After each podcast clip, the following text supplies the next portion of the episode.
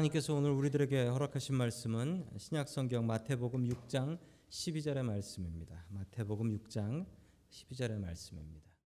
아, 제가 하나님의 말씀을 받들어서 읽겠습니다. 우리가 우리에게 죄 지은 자를 사하여 준 것 같이 우리 죄를 사하여 주시옵고 아멘. 자 우리 옆에 계신 분들하고 인사 나누겠습니다. 반갑습니다. 인사해 주시죠. 네 반갑습니다. 인사해 주시기 바랍니다. 반갑습니다. 요즘 비가 많이 와가지고 참 네, 좋습니다. 너무 가물어가지고 비가 좀 와야 되는데 참 감사한 비인 것 같습니다. 자 오늘은 주기도문의 다섯 번째 기도인 용서의 기도에 대해서 하나님의 말씀을 받도록 하겠습니다. 그 살면 살수록 용서가 더 쉬워지나요, 어려워지나요? 나이 먹으면 용서가 더 어려워집니다. 어렸을 때는 치고받고 싸워도 그러고 나서 용서가 돼서 아니 저 저 저들 치고받고 싸워서 끝났구나 생각했는데 어, 잠시 뒤에 보면 히히헤헤 거리면서 놀고 있어요. 어릴 때는 용서가 잘 됩니다. 치고받고 싸워도 미안해 한 번 하면 괜찮아 라고 받아줄 수 있습니다. 그런데 자꾸 나이를 먹으면 내 속에 내 자아가 셀프 이고가 자꾸 강해져서 그런지 용서라는 것이 어려워집니다. 여러분 참된 용서란 무엇일까요?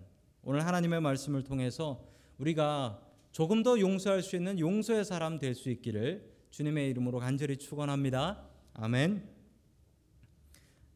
첫 번째 하나님께서 우리에게 주시는 말씀은 어, 왜 우리의 죄를 하나님께 용서받아야 하나라는 질문입니다. 왜 우리의 죄를? 왜냐하면 이게 답이 한 개로 나오는 게 아니에요. 그래서 여러분 질문으로 여러분에게 던져 봅니다. 왜 우리 죄를 하나님께 용서받아야 되나? 여러분 왜 하나님께 받아야 되나? 이게 뭐 너무 당연하신 분도 계시겠지만 제가 어떤 사람을 괴롭히고 돈을 뺏었어요. 뭐 그럴 리는 없겠지만 자, 그러면 제가 누구한테 용서 받아야 됩니까? 그 사람한테 용서 받으면 끝인 거죠. 이렇게 생각하기 쉽습니다. 때로는 우리가 반대로 생각할 수도 있어요. 내가 그 사람 괴롭히고 돈을 뺏었어요. 그런데 그 사람한테 용서 안 받고 하나님께 용서 받으려고 할 때도 있습니다. 여러분, 우리는 어떻게 용서받아야 될까요? 뭐가 바른 용서일까요? 어떤 못된 사이비이다는 이렇게 이런 교리로 사람을 어, 미혹하게 하는데요. 어떤 교리냐면 우리가 예수님을 믿고 그분의 보혈로 구원함을 받았으니 우리가 그 이후로 어떤 죄를 지어도 그 구원은 지워지지 않는다. 그러면서 우리가 지은 죄도 용서받을 필요가 없다 하나님께. 예수님께서 한 번의 보혈로 씻어 주셨기 때문에 그 이후로 지은 죄는 모두 다 퉁친 거다 이거예요. 이런 이런 잘못된 생각을 가진 사람들이 있습니다. 그런 교리에 영향받으시면 안 되겠습니다. 자, 여러분 우리는 어떤 사람들입니까? 우리는 용서받은 죄인이다라고 해요. 용서받은 죄인이다. 여러분 우리가 의인입니까? 믿어서 의인으로 불러주는 것은 맞는 것 같은데 여러분 우리는 의인이라고 하기엔 너무 많은 죄를 짓고 살지 않습니까? 여러분 우리는 죄 짓는 의인들입니다. 참 말이 이상하죠. 용서받은 죄인이다라고 설명하는 게 적당할 것 같습니다. 우리가 꾸준히 죄를 짓고 있기 때문에 우리는 꾸준히 하나님 앞에 회개하는 기도를 해야 됩니다. 우리가 주일날 모여서 예배할 때도 첫 번째 기도는 항상 우리의 죄를 회개하는 것입니다. 우리는 하나님 앞에 죄 용서함을 받아야 되는데 그 첫 번째 이유를 보자면 그 첫 번째는 모든 죄는 하나님께 지은 것이기 때문에 그렇습니다. 모든 죄는 여러분 우리가 예를 들어서 우리가 그러면 안 되겠지만 어떤 사람이 살인죄를 저질렀다고 생각해 보시죠. 누가 누굴 죽였어요. 그러면 누구한테 죄 지은 겁니까? 뭐 죽은 사람한테 지은 죄를 지은 거죠. 여러분 그래 죽은 사람한테도 죄를 지었지만 죽은 사람은 죽어서 하늘나라 갔기 때문에 그 사람한테 용서함 받을 수도 없고요. 그 유가족들에게 유가족들에게 용서함 받아야겠죠. 여러분 그러면 유가족들한테 용서 받으면 끝나는 건가요? 아닙니다. 왜 끝나지 않냐면 이 생명이라는 것은 생명뿐만 아니라 이 모든 것은 하나님께 속해 있는 것이기 때문에 우리가 죄를 지었다라고 하면 그 죄는 그 사람한테도 지은 죄가 되지만 모든 죄는 다 하나님께 지은 죄입니다. 여러분 생명은 하나님께서 주신 것이기 때문에 그렇습니다.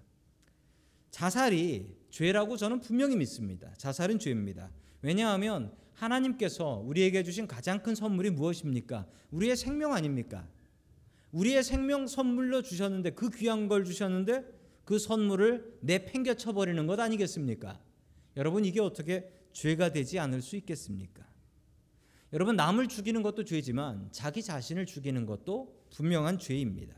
그 이유는 생명은 하나님께서 주셨기 때문에 그렇습니다.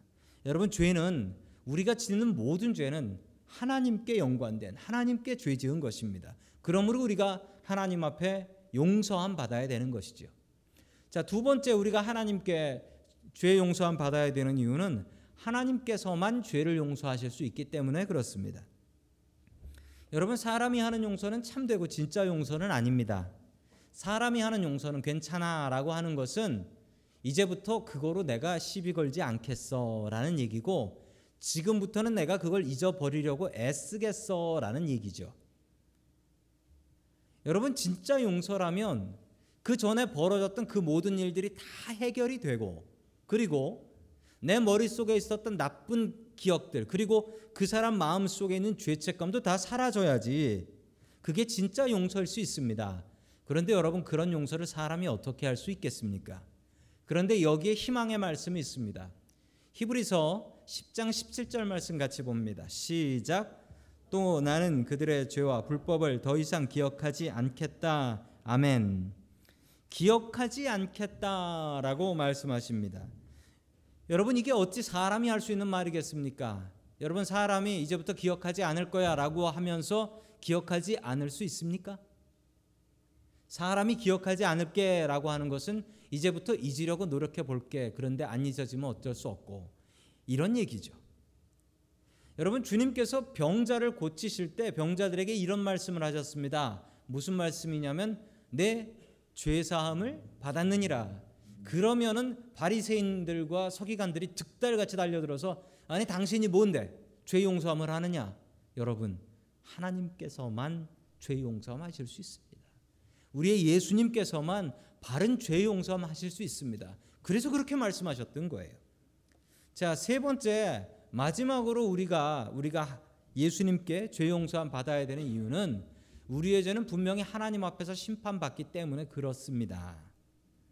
여러분, 하나님은 죄를 대충 넘어가시는 일은 없습니다. 왜냐하면 우리가 사람이 하나님 앞에 보일 때에 하나님을 직접 보면 우리의 죄 때문에 바로 죽는다라고 합니다. 여러분, 하나님께서는 우리를 사랑하셔도 우리의 죄는 그냥 넘어가실 수가 없는 분이십니다. 죄에 대해서는 너무나 철저하셔서 죄에 대해서는 분명히 심판하십니다. 여러분, 우리가 지은 죄들이 그냥 넘어가고 끝나는 것일까요? 아니면 기록되어 있을까요? 여러분, 기록보다 더 무서운 하나님의 기억 속에 있습니다. 우리가 믿음으로 구원받은 백성이라면 그 죄 때문에 우리가 구원 못 받고 이런 일은 안 생길 거예요. 우리가 믿음으로 구원받았으니까. 그러나 그 죄가 모두 다 사라졌다라고는 생각하지 마십시오. 여러분, 참 요즘 기독교인들이 이 나쁜 생각 때문에 세상에서 그 욕을 먹습니다. 내가 구원받은 백성이니까 죄를 지어도 괜찮다. 하나님께서 다 용서하셨다. 너무 쉽게 우리가 짓는 죄에 대해서 하나님께서 다 용서하셨다. 여러분 천만에요. 하나님께서는 죄에 대해서는 그냥 넘어가심이 없습니다. 우리가 하나님께 용서함 받은 죄들은 하나님께서 기록도 안 하시고 기억도 안 하십니다. 분명히 그렇습니다. 그러므로 여러분 자진납세라고 하지요. 우리가 지은 죄들이 있으면 하나님 앞에 분명히 나와서 우리의 죄에 대해서 하나하나 그 사소한 것들까지도 회개하고 용서함을 빌어야 할 것입니다. 잊지 말고 기억하며 우리가 지은 죄를 하나님 앞에 내어놓고 또 용서함 받아야겠습니다. 하나님께 용서함을 받아야 진짜 용서함이 됩니다. 물론 사람들에게 용서받을 죄도 있습니다. 내가 다른 사람에게 지은 죄가 있으면 그 사람한테도 용서받아야 돼요. 그러나 진짜 용서는 누구에게서 온다? 우리 하나님 아버지에게서 오는 것입니다. 여러분 분명히 하나님께 가지고 와서 회개하고 용서함 받을 수 있는 저와 여러분들이 될 수 있기를 주님의 이름으로 간절히 축원합니다. 아멘. 두 번째 하나님께서 마지막으로 우리에게 주시는 말씀 그리고 질문은 왜 우리는 용서해야 되나라는 말씀입니다. 우리가 지은 죄를 하나님 앞에 용서받으면 되는 것이지 왜 우리가 다른 사람들을 용서해야 할까요? 또 질문으로 드리는 이유는 답이 하나가 아닙니다. 첫 번째 그 답은 하나님께서 용서를 명령하셨기 때문에 그렇습니다. 어느 날 마태복음 18장에 나오는 말씀인데요. 어느 날 베드로가 예수님께 가서 말, 이야기를 나눴습니다. 예수님, 예수님, 나한테 죄 지은 사람이 있는데 그 사람을 일곱 번 용서하면 잘하는 거지요. 칠은 완전수니까 대단한 거지요. 여러분 똑같은 잘못 일곱 번 한 사람을 일곱 번 용서하는 게 쉬운 일이겠습니까? 여러분 일곱 번이 아니라 두 번이나 세 번 가기도 힘들걸요. 베드로는 자신만만하게 일곱 번이면 대단하지요. 칭찬받으려고 가서 예수님께 말씀을 했습니다. 자, 그러자 예수님께서는 다른 말씀을 하셨습니다. 다른 말씀은 마태복음 18장 22절에 나옵니다. 같이 봅니다. 시작. 예수께서 일곱 번만이 아니라 일흔 번을 일곱 번이라도 하여야 한다. 아멘. 자, 그리고 뒤에 보면 설명이 나오는데 기억해 놓고 다른 사본에는요. 일흔 번이 아니라 일흔 일곱 번까지로 나오는 다른 사본도 있어요.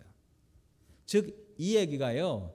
여러분 베드로한테 70번 곱하기 7번에서 490번 용서하라는 게 아닙니다. 그럼 77로 하면 뭐가 되냐고요? 계산이 빠르신 분들은 벌써 계산을 하셨겠지만 5390번 전 계산기를 눌렀습니다.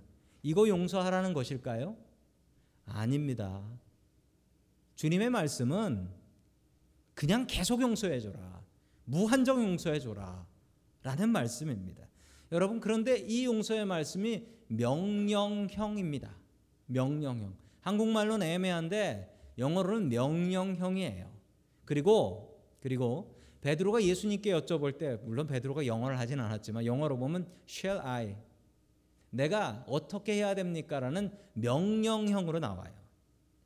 여러분 명령형입니다. 즉 우리가 용서해야 되는 것은 무엇이다? 하나님의 명령이다. 안 지키면 탈난다, 혼난다.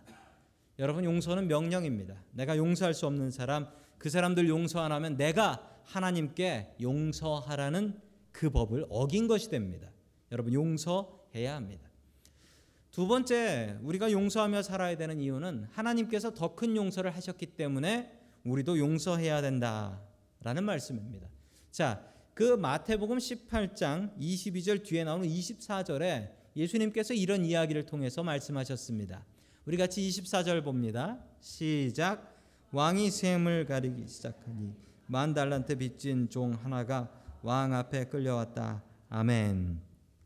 여러분 만 달란트라고 하는데 여러분 달란트가 어느 정도냐면 그 세번역 성경에는 잘 나와 있습니다. 한 달란트는 뭐라고요? 15년 품삯이래. 15년. 15년 동안 받을 웨이지. 대단한 거죠. 대단한 거예요. 자, 그런데 거기에 뭐가 붙어요? 만. 만 달란트. 그럼 얼마입니까? 15만 년. 15만 년을 일해야지 벌 수 있는 돈이라고 해요. 이게 뭐 상상이 가십니까? 15만 년. 여러분 아무리 이 종 하나가 도박빚을 졌다 한들 만 달란트를 빚진다는 것은 거의 인간적으로 불가능한 일입니다. 자, 만, 만 달란트를 빚진 사람이 있어요. 그런데 이 종, 종을 왕이 불쌍히 여겨가지고 야, 네 빚을 다 탕감해 줄게. 왜냐하면 네가 죽었다 깨어나도 이거 못 갚으니까. 그러고 탕감해 주, 주었어요. 자, 그런데 집에 돌아가다가 길에서 이런 사람을 만납니다. 누구냐면 그 만 달란트 빚진 사람한테 백일치 임금 즉 100데나리온 빚진 사람을 만납니다. 그러자 이 만 달란트 탕감받은 이 종이 그 100데나리온 빚진 자의 멱살을 붙잡고 흔들면서 야, 내 돈 갚아라고 멱살을 흔들었다는 것이죠. 이 종은 왜 그랬을까요? 어, 빚을 탕감받긴 했지만 아마 현찰이 없었던 것 같습니다. 자, 이 얘기를 왕이 듣고서 뭐라 했냐면 다시 그놈 불러와. 그 종 다시 불러와. 라고 해서 그 종을 감옥에 가두고 돈 갚을 때까지 감옥에서 못 나오게 했다라는 얘기입니다. 여러분 이게 비유인데요. 여러분 이 비유에서 이 왕은 누구일까요? 하나님 아버지. 그러면 만 달란트 빚진 사람 누구일까요?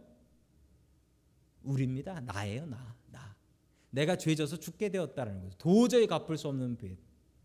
그러면 백데나리온 빚진 사람은 누구일까요? 나한테 죄 지은 사람이에요. 나한테 죄 지은 사람. 여러분 즉 우리가 용서받으려면 우리가 죽을 죄에서 용서받으려면 우리가 어떻게 해야 된다? 다른 사람 먼저 용서해야 된다. 그래야 용서받는다. 우리가 더 큰 용서를 받았으니까 더 작은 죄진 사람 용서하며 살아야 된다. 여러분 그게 하나님께서 주시는 용서의 원칙입니다. 자, 마지막 우리가 용서하며 살아야 되는 가장 큰 이유는 용서해야 용서 받습니다. 용서해야 용서받아요. 우리 마태복음 6장 12절 말씀 오늘의 말씀입니다. 같이 봅니다. 시작. 우리가 우리에게 죄 지은 자를 사하여 준 것 같이 우리 죄를 사하여 주시옵고 아멘. 여러분 용서한 것 같이 우리가 다른 사람을 용서한 것 같이 여러분 보면은 죄라고 안 나와요. Forgive us our sins가 아니라 debt라고 빚이라고 나와요. 아까 그 데나리온 빚진 사람 달란트 빚진 사람 얘기처럼 이게 빚으로 나옵니다. 여러분 용서한 것 같이 용서해야 된다는 것입니다. 즉 이 얘기는 뭐냐면 용서가 크레딧이 있다라는 거죠. 내가 먼저 누군가를 용서해야지 주님께서도 어 너는 용서 좀 하는구나 나도 널 용서한다 라고 하신다는 겁니다. 여러분 우리가 알고 지은 죄도 많지만 알고 지은 죄 하나님 앞에 회개할 수 있지만 짓고 나서 잊어버리고 모르고 지은 죄 있어서 그런 건 하나님 앞에 가지고 나와서 주님 용서해 주십시오 못하지 않습니까? 여러분 그건 그대로 하나님께서 기억하시면 그거 어떡합니까? 큰일 났네. 큰일 났네.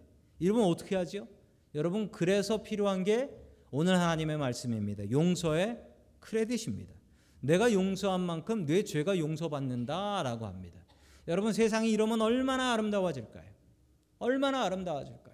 나한테 몹쓸 짓 하고 나한테 잘못한 그 사람을 내가 용서해 주는 그 마음이 있다면 여러분 세상이 얼마나 아름다워질까요? 여러분 용서의 쿠폰입니다. 여러분 내가 용서하는 만큼 그게 나한테 크레딧으로 쌓여서 내가 하나님 앞에 회개하지 못하고 용서받지 못한 죄를 하나님께서 용서해 주신다라는 거예요. 여러분 쿠폰을 열심히 모으면 피자를 공짜로 먹을 수 있습니다. 여러분 그것보다 더 큰 재미는 우리가 용서의 쿠폰을 모으면 하나님 앞에서 우리가 용서받는 경험을 하게 된다라는 사실입니다. 당장 같이 사는 사람들 용서 많이 하시면 됩니다. 멀리 있는 사람들보다도 당장 같이 사는 사람들, 우리의 가족들 많이 용서하셔서 여러분 오늘 하나님의 말씀에 나온 것처럼 우리가 우리에게 죄 지은 자를 사하여 준 것 같이 우리의 죄도 사함 받는 저와 여러분 될 수 있기를 주님의 이름으로 간절히 축원합니다. 아멘.